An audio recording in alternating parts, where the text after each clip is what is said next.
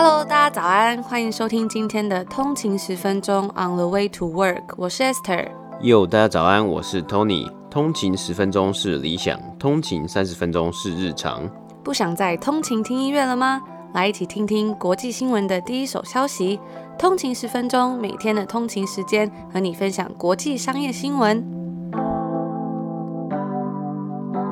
大家早安，欢迎回来通勤十分钟。今天是十月五号，星期四。大家早安。那不知道昨天有没有大家有没有在关注这个美国总统大选？我看脸书上真的很多朋友在发这个动态啊，还有这些消息。我看到这个温朗东他有分就是分享说，诶，经过这次美国总统大选啊，台湾的人呢、就好像对美国的地理越来越好，就越就 非常的熟悉了。因为美国就是很多个州嘛，有时候真的搞不清楚哪一个州在哪个地方，而且他们的选举制度又很不一样。真的，其实我我觉得我我像我们住在加拿大，我觉得我自己也很不熟悉这个美国的州到底是哪一个州在哪里啊，然后就是这些地理位置啊，还有他们这个选举的制度。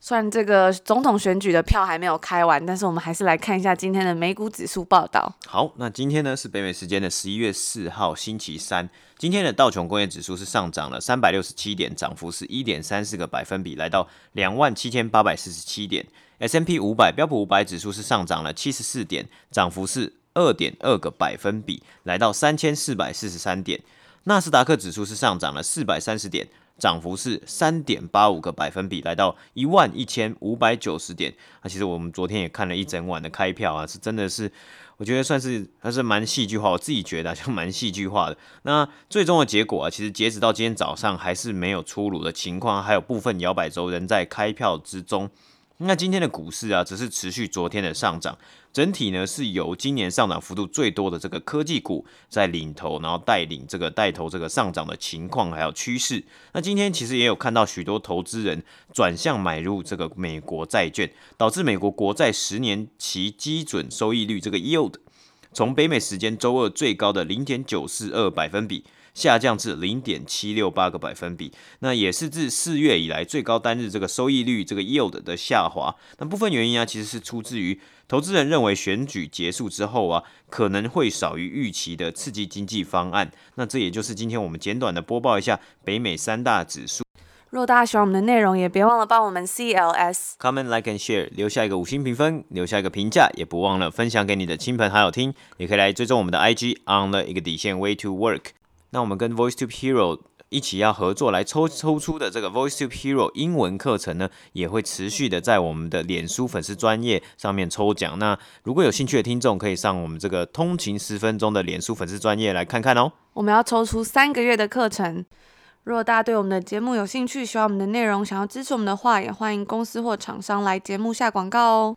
第一个新闻呢，我们要来分享一个热腾腾的快讯报道。其实，在之前我们就有报道过这个加州的二十二号提案。那在昨天呢，最终结果终于出炉啦，是获得通过。去年加州众议会的五号法案 AB Five，它重新定义了独立承包商的权益，也就是将外送员视为正式员工，而且可以享受加州正式员工的福利。那 Uber 跟 Lyft 他们就提出了这一个加州二十二号提案来推翻这个 AB Five。明确将司机定义为独立承包商，而在昨天，也就是北美时间的昨天十一月三号，加州投票表决通过这个二十二号的提案。该提案通过之后啊，就会取消对于这种合约制员工的部分保障，那也有可能会影响到该公司的商业模式。之后，这种 ride share 共享搭车或者是外送员将会被定义成独立承包商，而这也意味着 Uber 跟 Lyft 他们像这样的公司就免除为外送员等零工经济，也就是这种 gig economy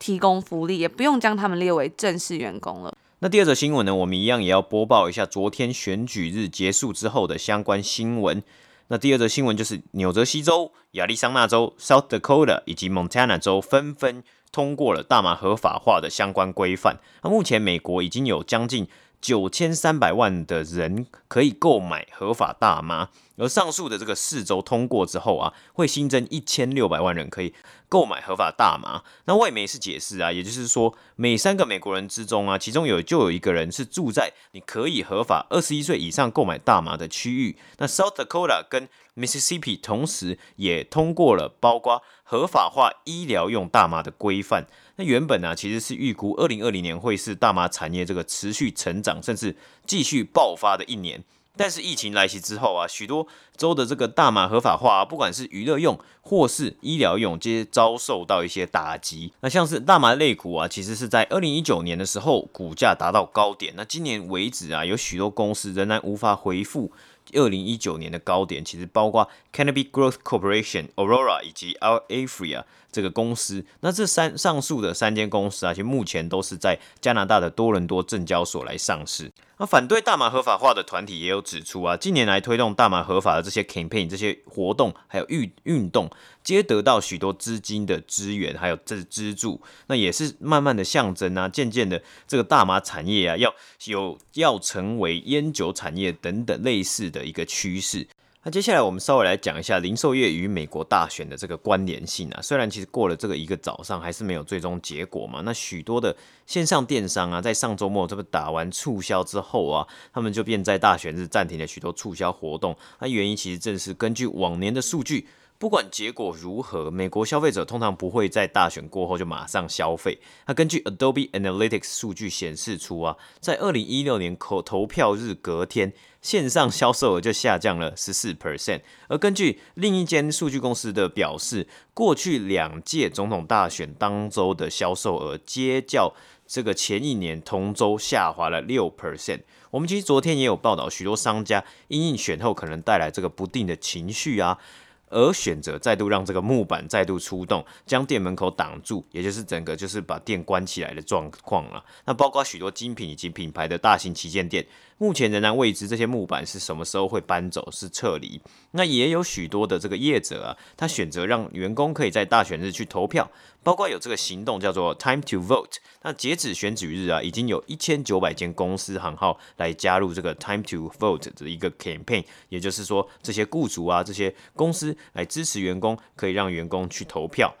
那 Adobe Analytics 也有预估，线上销售额会在本周下滑将近三亿美金，与上周相比，会是一个十一 percent 的下滑。然而，六十三 percent 的零售业者仍然认为，选举过后，消费者会更有信心，并更想要来进行消费。但是啊，其实最终选举仍然没有这个没有一个选举结果来出炉的情况之下，我自己是觉得消费者可能这一周都没有一个好心情或是一个 平静的心情来做消费。我相信大家在昨天这一整一整夜啊，就是一个算是长时间的一个激战的感觉，大家应该心理上面的状态还有身体上面状态应该都是蛮累的情况啊。那更别想着要去有好心情来消费或是去买其他东西。不过。这个是结束之后呢，其实美国就要遇遇到这个这个感恩节周末嘛，然后也会有 Black Friday，那可能也会蛮期待说之后会有什么样的促销或者什么样的活动让大家的心情平复一下。不知道大家如果在心情比较不好啊或压力比较大的时候会怎么做？有些人好像会，比如说就是报复性消费。哦、还是我有一个报复性消费。对，我就在想说，会不会有一些人他是会，比如说报复性消费、报复性大吃，有没有？就是很生气要泄愤。嗯 对，但我觉得可能还是要等结果出来，才会有一个一个比较多多余的时间或多余的心态去去想这些去想这些事情。好，那这就是我们今天的这个关于美国总统大选的几则小新闻。那好，那最后一则新闻呢，我们要分享一下，Nike 在北美时间周一的时候会表示，在奥勒冈的这个总部啊，他们即将要裁员，裁了大概七百个工作职位啊。那这项决定呢，也是属于早前暑假的时候，这个 Nike 公司就有宣布他们要内部结构重整。那先前 Nike 是预估这个裁员会达到大概五百名左右，所以这次七百名的工作职位其实多了两百名。那这一次的裁员，其实我们也可以看出来，应该不会是疫因为疫情所造成的影响啊。因为疫情之下，其实 Nike 的销售反倒是维持有维持强劲的表现。那主要仍然是这个他们整体的策略上的改变。那 Nike 在七月的时候就表示说，他们会花费将近两亿五千万美金，减少全世界的这个全世界 Nike 旗下的工作职位。那新任的 CEO John Donahoe 也在将公司的目标啊是放在了线上这个 online sales direct to consumers 直接贩售给消费者的这个策略。在五月底的时候啊，这个 Nike 是有拥有旗下拥有七万五千名员工，那也已经比去年同期少了一千六百名员工了。Nike 并没有提供是多少人是在他们奥勒冈的这个总部工作，但是预估啊，其实至少有超过一万名员工。那 Nike 在九月底发表的最新一季财报是显示出，今年夏天的这个 Direct 直接销售额啊是来到了三十七亿美金，也较去年同期成长了十二个百分比。那其实我觉得，像 Nike 近几年来，它有推出一个这个 Sneaker 的这个线上购鞋的一个体验啊，还有这个 Sneaker App。是算是一个蛮好的方式，让消费者可以直接用这个线上，或是说蛮好的方式，让 Nike 直接用线上的这个购物体验，让消费者去买鞋。但是重点就是这个体验好还是不好呢？因为有时候 Sneaker 上面都是出一些比较热门、比较呃限量的鞋款呢。但像我我自己啊，我是从来都没有买买，从来都买不到的一个情况，所以就会觉得说蛮灰心的。那那其实我看到网上也蛮多人就是。很常就会分享说，哦，我们就是 we took an L，就是我们又又又输了一次了。因为每次他这个这个 sneaker 鞋款呢、其实他就是说，你今天你要买这双鞋，你要去 enter 一个 raffle，就是一个抽乐透的一个机制。那你输入了你的资讯之后呢，他会用电脑去选取说，哦，今天有多少个顾客消费者可以买这双鞋，因为这双鞋可能它的需求会大于它的供给嘛。那结果呢，往往结果都是。呃，我们这些就是我从从来都没有抽到过啊，所以有时候呢会觉得说这个东西到底希不希望啊？希望 Nike 可以再多一点，可以让鞋迷啊，或是让真的想要买鞋的人，就是有多一点机会可以去买到这个鞋子。那讲完了跟选举有关的新闻，接下来我们回来讲一下跟公司有关的新闻。在十月三十号的时候，Nestle USA 他们宣布要以十五亿美金收购美国食品公司 Freshly，相关估值来到了九点五亿美金，再加上之后的潜在收益五点五亿美金。Freshly 这家新创公司，它在二零一五年成立于纽约。那它是一间提供健康餐外送的服务，每周都会送货到你家，让订阅的人可以很快的准备好餐点。你只要几分钟用烤箱或者是微波炉准备就可以了，可以享用到这个新鲜又健康的餐点，很方便又很快速。也不会像其他的 Meal Kit 新创一样，提供的餐点呢都要准备很久。像我前阵子有订过 HelloFresh 跟 Chef's Plate 啦，虽然他们上面是都有跟你讲说大概要煮多久，比如说三十分钟啊或什么的，可是我之前真的实际煮过，其实还蛮多都会超过时间，因为像它烤箱烤东西，有时候就要你烤三十分钟，然后再加上你备料啊、切菜什么的，其实根本不可能这么快，因为它其实是期望你说你在烤东西的时候，你可以一边做很多很多事情，但其实有时候一个人。准备的时候根本没办法做这么多事情。那对于 Freshly 这家公司来说啊，其实因为现在疫情没有减缓的趋势，而且消费者又持续的待在家中，也更有机会自己在家做饭。根据 Nestle 所发布的新闻稿中就指出，Freshly 目前在美国的四十八个州，每星期总共提供超过一百万份餐点。那预计在二零二零年的销售额是会来到四点三亿美金。Freshly 总共向投资人募到了一点零七亿美金，那这些投资人有包括 Highland Capital Partners、White Star Capital、Inside Venture Partners，还有 Nestle 本身。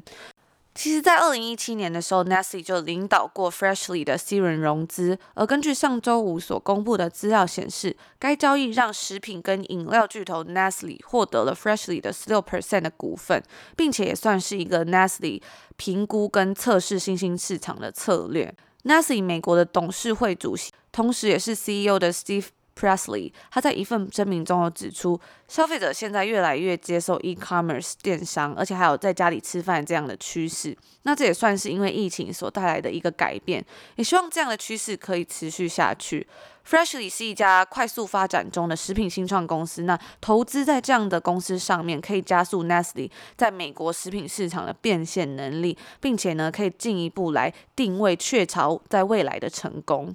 那这就是我们今天播报的新闻。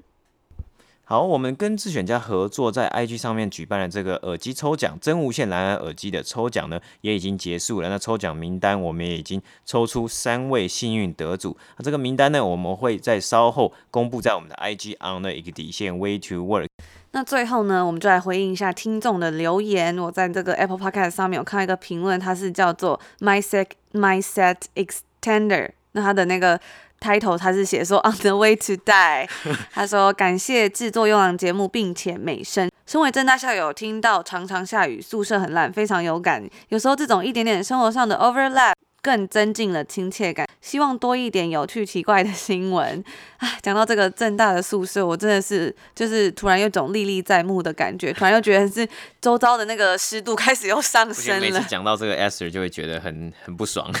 有点痛苦啦。就是就是那个宿舍真的是还蛮痛苦的，但是也是一个还蛮特别的回忆。不知道有没有一些大家以前呢、啊、在学校读书住宿舍的回忆，也欢迎跟我们分享。但是我就看到啊，像 UBC 他们的宿舍其实就非常的高级，里面就是有一些新盖好的宿舍，可是那个宿舍的住宿费也是。